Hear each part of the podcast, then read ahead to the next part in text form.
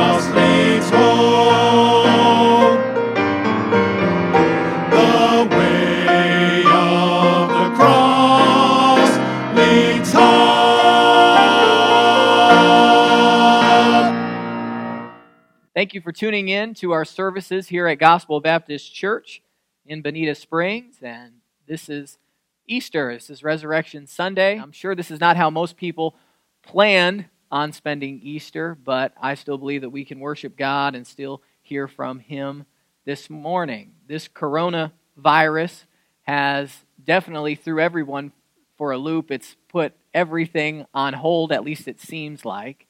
And there's been some restrictions, no doubt, in all of our lives about things we can do and places we can go and activities we can participate in. And really, just everything slowed down. And that's not necessarily a bad thing. I think it's a great time that we can use it to get closer to our families, maybe uh, have some conversations that we don't normally get to have, spend some time with each other that we don't normally get to. And ultimately, too, we get this time where we can really seek God and get closer to Him as well. And I hope that this message today will be an encouragement to you and will do just that. It'll get you closer to God. We're going to go ahead and pray and we'll look into the Word for a few moments. Lord, thank you for the opportunity once again to open up your Word and to preach it.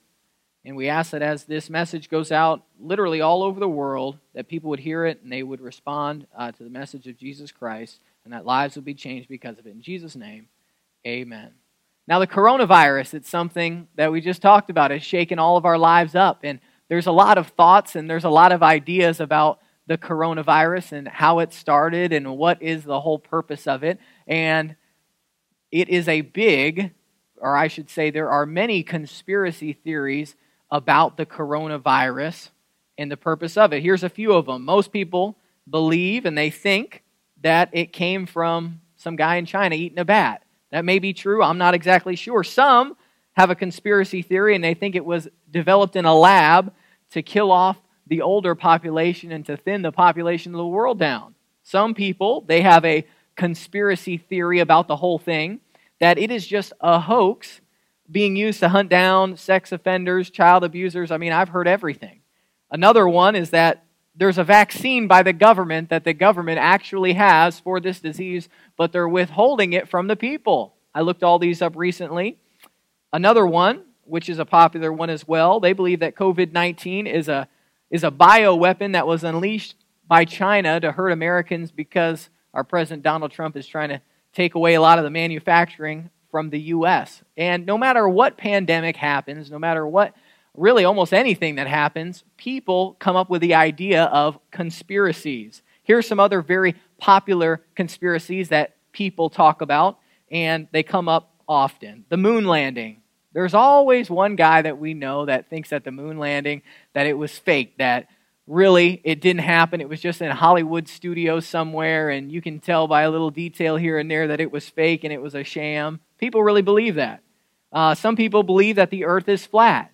By the way, the Bible does tell us that the earth is on a sphere, so I'm going to stick with the Bible. But they believe the earth is flat. They think the moon, we never went to the moon. We've never really been in outer space, and uh, they've got a whole different theory. It's kind of interesting to look at, but definitely a conspiracy. The JFK assassin, assassination, they believe it was something created by uh, the government, the CIA. 9 11 was another big one. They believe that it wasn't just a terrorist attack, that the government had some part in it. Always kind of comes with the government for some reason. But uh, that the government had some bombs and they put them in the, in the tower. As soon as the plane hit, it started to uh, explode and whatnot. You've probably heard it all. Area 51 is a real popular one that's been talked about recently, and millennials all over the country have talked about on social media about storming Area 51 in Nevada to go find some aliens and UFOs that the government's trying to hide from us. And another one is the suicide of Jeffrey Epstein. Now, that one, maybe of all of them, I probably believe that he didn't kill himself. That one I probably will stick with. But conspiracy theories, really, they are nothing new. Nothing new at all. Really, there has been conspiracy theories since the dawn of time, since man was put into existence. The first one that we see that's recorded in the Bible, I believe, is found in Genesis with Adam and Eve. The conspiracy was that the devil convinced Adam and Eve that God was withholding something good from them. It was a conspiracy. About 2,000 years ago, there was another big conspiracy that people, even to this day, some of them believe that it is still a conspiracy. Matthew 27, starting in verse number 62, says this Now, on the next day that followed the day of preparation, this, by, by the way, is right after the death of Jesus. Now, the next day that followed, the day of preparation, the chief priests and Pharisees came together unto Pilate, saying, Sir, we remember that that deceiver said, while he was yet alive, after three days I will rise again. I'm going to pause there just for a moment. Don't you think it's hilarious? At least I do. Think it's a little bit funny that the unsaved and the wicked pay more attention to what Jesus said than his own followers sometimes do. You see, all his followers at that time, they were all moping around thinking that Jesus is dead and that all their hope is gone. But even the people who were not for his message, some of them even understood what Jesus was saying, that he was going to rise from the dead. Verse 64 says, Commanded therefore that the sepulchre be made sure until the third day, lest his disciples come by night and steal him away, and say unto the people, He is risen from the dead. So the last error shall be worse than the first. Pilate said unto them, Ye have a watch, go your way, make sure, make it sure as ye can. So they went and made the sepulchre sure, sealing the stone and setting a watch. They were worried that somebody was going to go in there, one of his followers was, was going to go and steal the body of Christ, and that word would get out and it would really unleash the message of Jesus that he was yet again alive and that he really truly was the Messiah. And of course, we really do know that that did happen. Now we're going to jump over to 1 Corinthians chapter 15 and this is where a group of Corinth believers they were involved in some false doctrine. Many of the people they did not believe in the resurrection of the dead. And so the apostle Paul, he writes the book of Corinth really to address many of the issues that they have, this being one of them, but they had doubt. And I do find it interesting, by the way, when people get into sin, they begin to doubt. If you're into sin right now, and I'm talking about into deep, continual sin, you probably are facing some doubts about maybe Christianity, maybe about the resurrection that these people had, many other things about their faith in general. But when people doubt, when people are indulging in sin, many times it leads them to doubt, and this was the case here. These people, they were engrossed in sin. There was jealousy, envy, division, immorality. Immorality that was even worse than what the heathen and the pagan people would do. And of course, there, there was false doctrine. They had problems. They had problems. Here's what it says in verse number 12 through 19 of 1 Corinthians 15. Now, if Christ be preached that he rose from the dead, how say some among you that there is no resurrection of the dead? But if there be no resurrection of the dead, then Christ is not risen.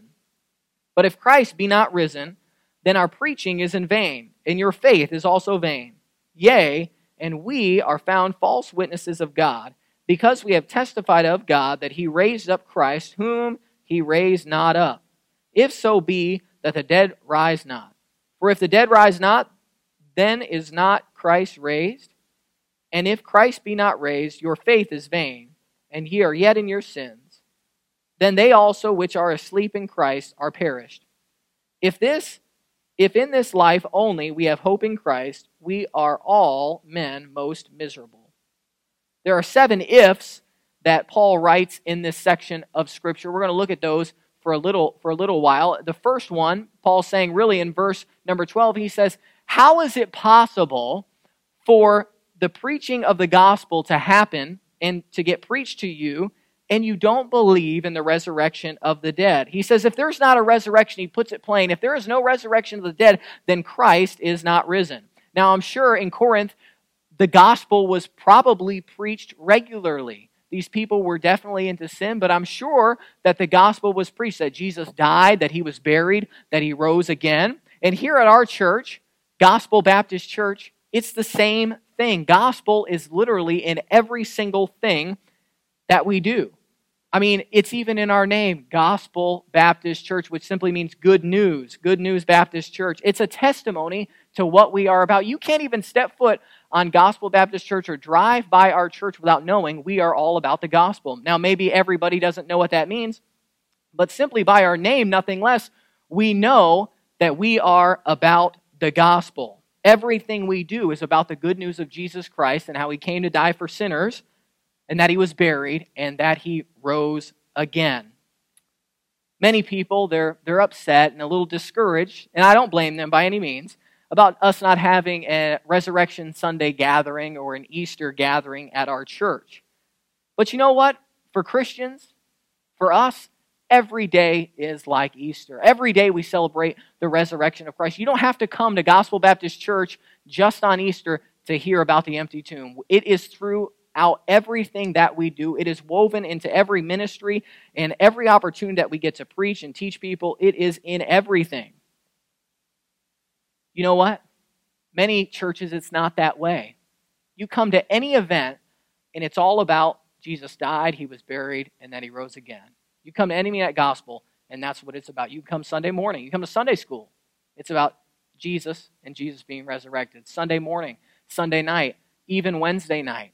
And let's talk about special activities. The Awana Fair. We have hundreds of people and families come from our community to be involved in our fall festival or our Awana Fair. But we always make it a point to preach the gospel that Jesus died, was buried, and that he rose again. Even at our Joe Mullins and the Radio Ramblers uh, bluegrass concert that we put out, we take time to preach the gospel to the people. Why do we do that? Some people say, well, don't you think that's a little excessive? Don't you think it's a little excessive that we have to preach the gospel? No, no, it is not at all because Jesus Christ did rise from the dead, and that is what Christianity is all about. But it's not that way everywhere. A while back, I went to a, a Methodist church for a graduation of a young person, and it happened to be on a Saturday night, and they were having their Saturday night uh, evening worship service. And so Heather and I went there, and we sat through the service. And of course, they had a time where they recognized the young people who were graduating, and it was a wonderful time. But after that, they continued on with their worship service just like normal. And in that auditorium, there was, there was families, there was grandmothers, there was grandpas, there was aunts and uncles, because they'd all come together to witness this graduation. And so there was an opportunity at that moment for that minister of the Methodist Church to preach to these people something that could help them eternally. And although he had this opportunity, we sat through the service and he talked a whole lot about doing things for God, but he never got to the point that Jesus died for our sins, that he was buried, and that he rose again, the gospel. So for about an hour and a half, I sat through that service waiting for this minister to talk about the gospel and about the resurrection of Jesus. But it didn't happen. And I went out of there stunned. And, I, and, and I'm not surprised that probably many of those people that were sitting in there don't believe about the resurrection because they never get preached to about the resurrection. But I left there and I'm kicking myself because I probably should have said, I wanted to go up to the man, the preacher, and just say, Preach the gospel. Preach the gospel. That's what we got. Preach the gospel. Maybe you're here today, or you're listening, I should say, today, and you're thinking, well, my church doesn't preach the gospel that often. Get out of that church and find a church that does preach the gospel. Hey, if you come to Gospel Baptist Church, you are going to get the gospel. This morning in this message, many times I've already mentioned about the gospel. If you live in Bonita Springs, Florida, or you live in Estero, Naples, Fort Myers, if you come to Gospel Baptist Church, you're going to get the gospel. But if you're somewhere else throughout the world or throughout the U.S., hey, and if you're going to a church that is not preaching the gospel regularly and it's not the main focus of what they're doing, get out of that church and find a church that is preaching the gospel. You may say, well, those churches that preach the gospel like you, many of them, they don't have all the amenities that some of these other places have. And they don't have the big youth center like the one I want for my, my kids and my, uh, my kids and my teenagers. You say, well, uh, they look a little bit run down. They may be a little run down. And they may not be as big as everybody else by majority. And they may not have every little thing that you can think of and every little activity and amenity, but they have something special. It's a diamond in the rough. I think about Jesus talking about the, the treasure in the field, the parable of the man. It was just a field, but he found something special in that field, and he was willing to give everything he had to be able to get the treasure that was in it. And so, if you're part of a church that's not preaching the gospel, get out of that church and get a part of one that is emphasizing the gospel of Jesus Christ. Now, in Corinth, the gospel was being preached, but there was still people there who did not believe in the resurrection, which is shocking. So there's people that are listening to me at this moment, and there's people that on a regular basis, I'm sure, that come into Gospel Baptist Church that they hear about the gospel and Jesus' resurrection, but yet they still don't believe. How is that possible? Well, here is what Paul says. We're going to look in verse number 14. His idea here is if Jesus is dead, and there is no re- resurrection, we have no purpose. Verse 14 says, And if Christ be not risen, then our preaching is in vain, and your faith is also in vain. Yea, and we are found false witnesses of God, because we have testified of God that he hath raised up Christ, whom he raised not up, if so be that the dead rise not. The preaching, our preaching, is in vain. And if Christ be not risen, then your preaching is in vain. Vain means empty, it's of none effect. It's just a big waste of time. And everything that we do here at the gospel is about the gospel. And if everything that we preach about here is about the gospel, and and if Jesus truly was dead, then we are literally wasting our time. Many of our members, we take a stack of tracts every week and we try to go and pass those things out in our community. And if you live in Bonita Springs, Florida, Florida or Estero, you probably have gotten one of those tracts. I think I got three or four myself. But it takes time, it takes effort to be able to carry those with you and place them in a number of different areas so people can find them. That's a waste. We spend a lot of money in our bus ministry gear, cranking up our buses week after week to go out in our communities and pick up young people. But if Jesus is dead and he really didn't rise from the grave, then it's been a big old waste of time and it's been a waste of money. If Jesus is not risen, then every single week when we meet Sunday morning, Sunday night, Wednesday night, it's just a big old waste of time.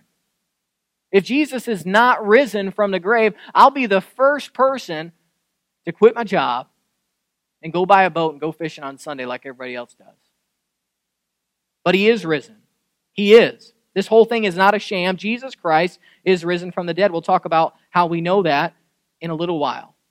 But we also see here that faith is vain. If Christ is not risen, then our faith is in vain. If this thing is a whole conspiracy, it's in vain. Have you ever believed something that was not true, and then after finding it out, you were real disheartened about it? When I was a young child, my dad would, when he would take me home from school, many times we'd go up to a stoplight and we'd be waiting there, and he'd play this little game with me where he told me that he knew when the stoplight was going to change and that he actually had the power to change the stoplight from red to green. And so, as a young child, for a while, I believed that he could do that because he would sit there at the stoplight and he'd say, When I snap my fingers, the light's going to change. And I'd sit there and I'd look at the light like a deer in headlights and I'd be waiting for it to change and it's red and it's red. And all of a sudden, he would snap his fingers and the light would turn green. And I thought, Wow, that is amazing. But it wasn't long before I figured out what he was doing. He was looking in the corner of his eye at the light going the other way in traffic, and he was waiting for it to turn yellow, and he could tell when it would turn green. But it was a little disheartening. He had me tricked, he had me fooled. And many children, they become devastated when they find out their favorite holiday character is somehow not real. And many people, they get disheartened when they have a sports hero that they've idolized and maybe has made progress somewhere uh, in their field of athletics only to find out that that person the whole time has been taking performance enhancing drugs and has just been a big cheat and a big fake the whole time. It's disheartening. But imagine finding out that the resurrection was not true. Imagine you as a believer in Jesus Christ, what that would do to you.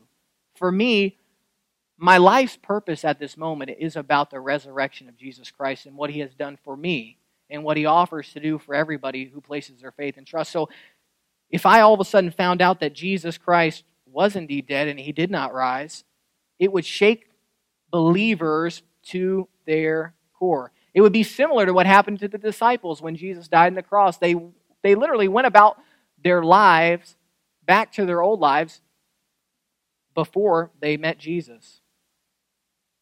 But we see also here our witness would be false. We proclaim Jesus changed our life and made us new, but if Christ didn't rise from the dead, then we are all deceived. We are deceived.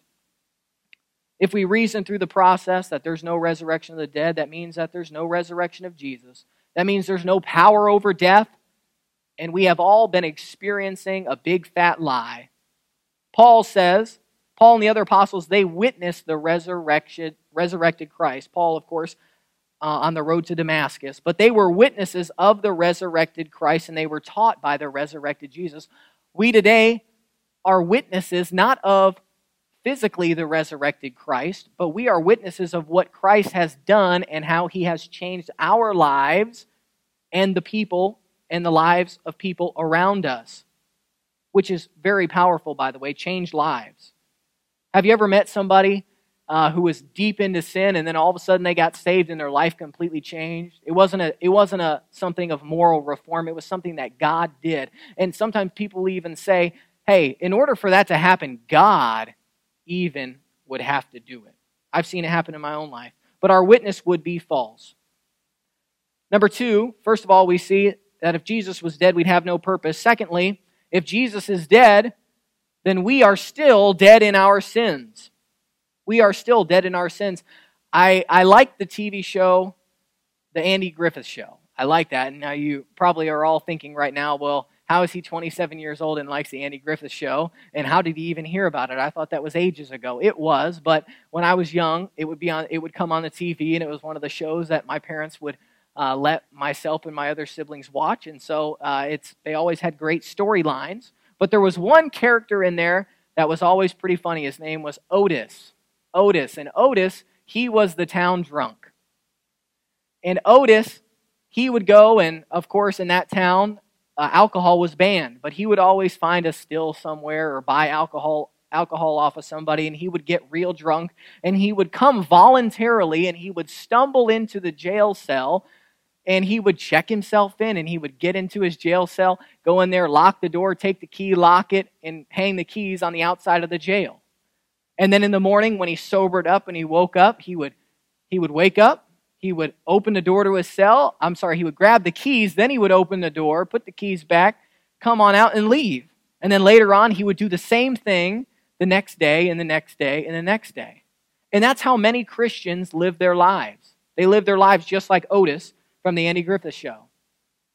Jesus has freed us from the bondage of sin. He has broken open the door, but yet we choose to still stay in the jail cell and to come back and visit it and visit it over and over. The door is swung wide open, and all we have to do as believers, because of the resurrection of Jesus Christ, is walk out never to return again. But yet, many people voluntarily spend their lives sitting in a jail cell with the door wide open and with the keys in their hand.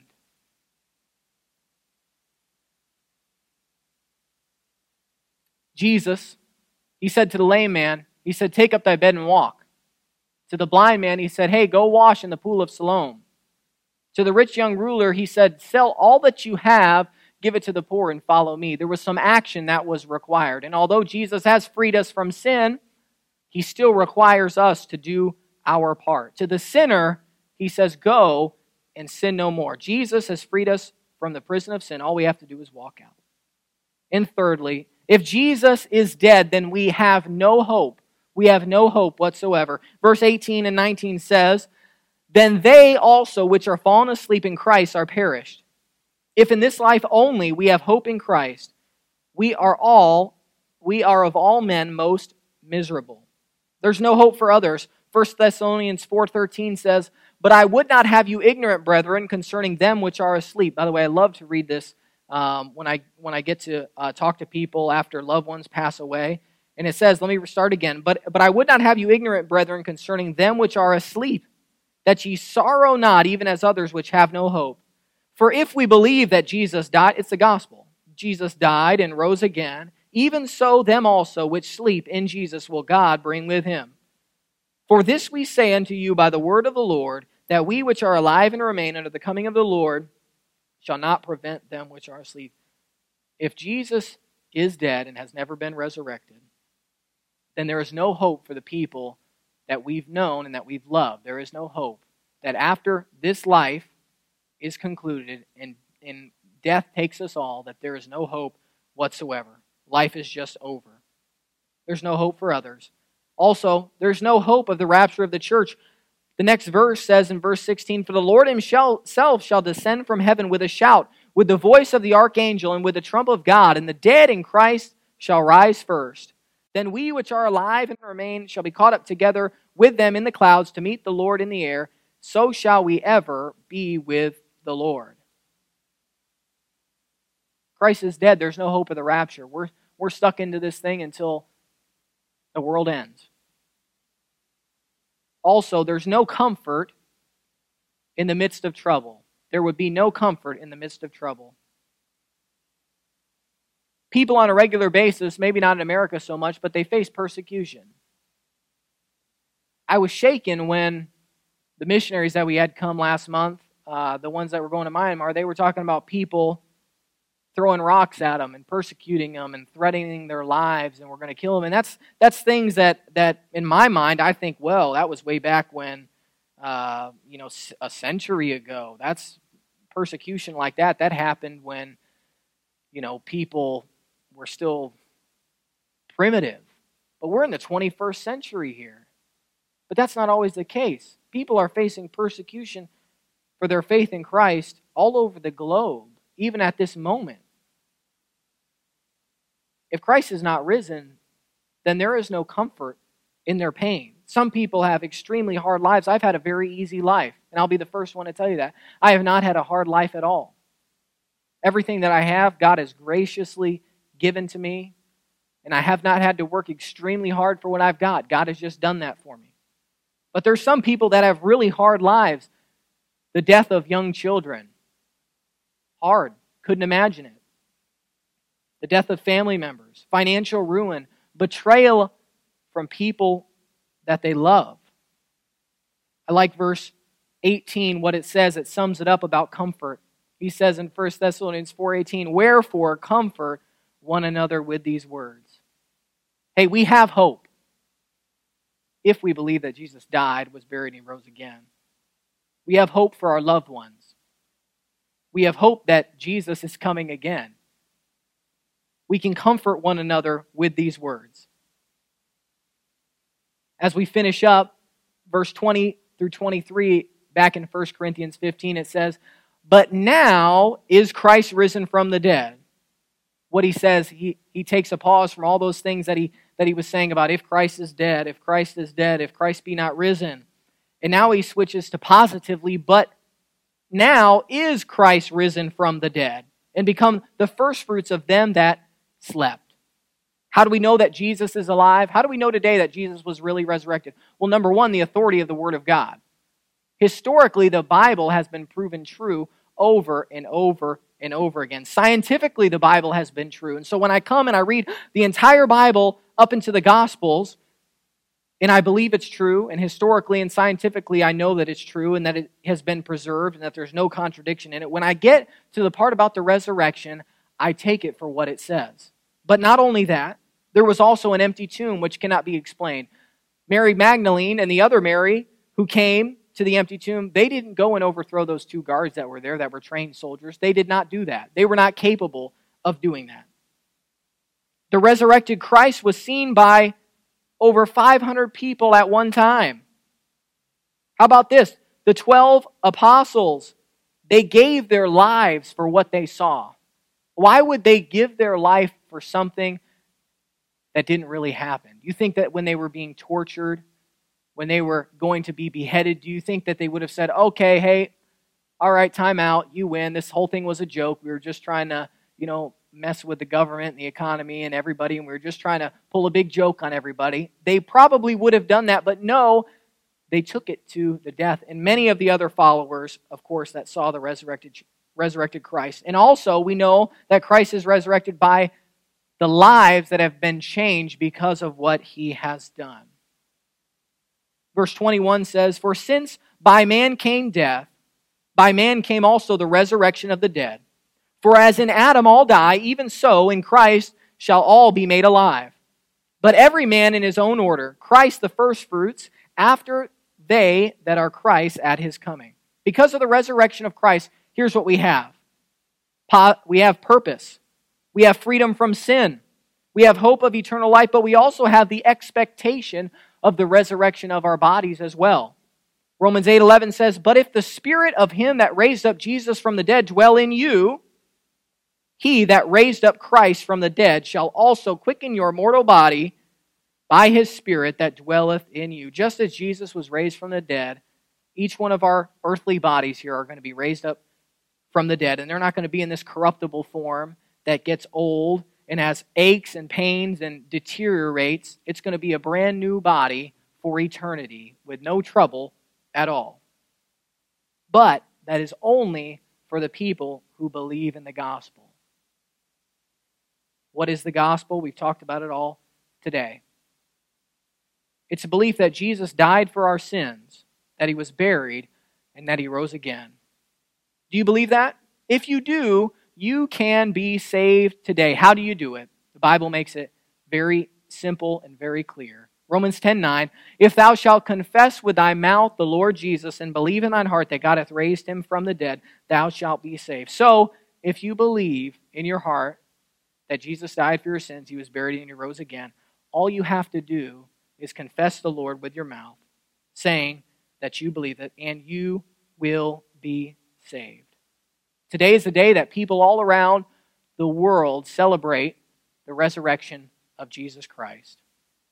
It's a time that we can look specifically on what he has done for us, but it's not something that's limited just to this day. It's something that, that permeates the heart of the believer day after day for the rest of his life.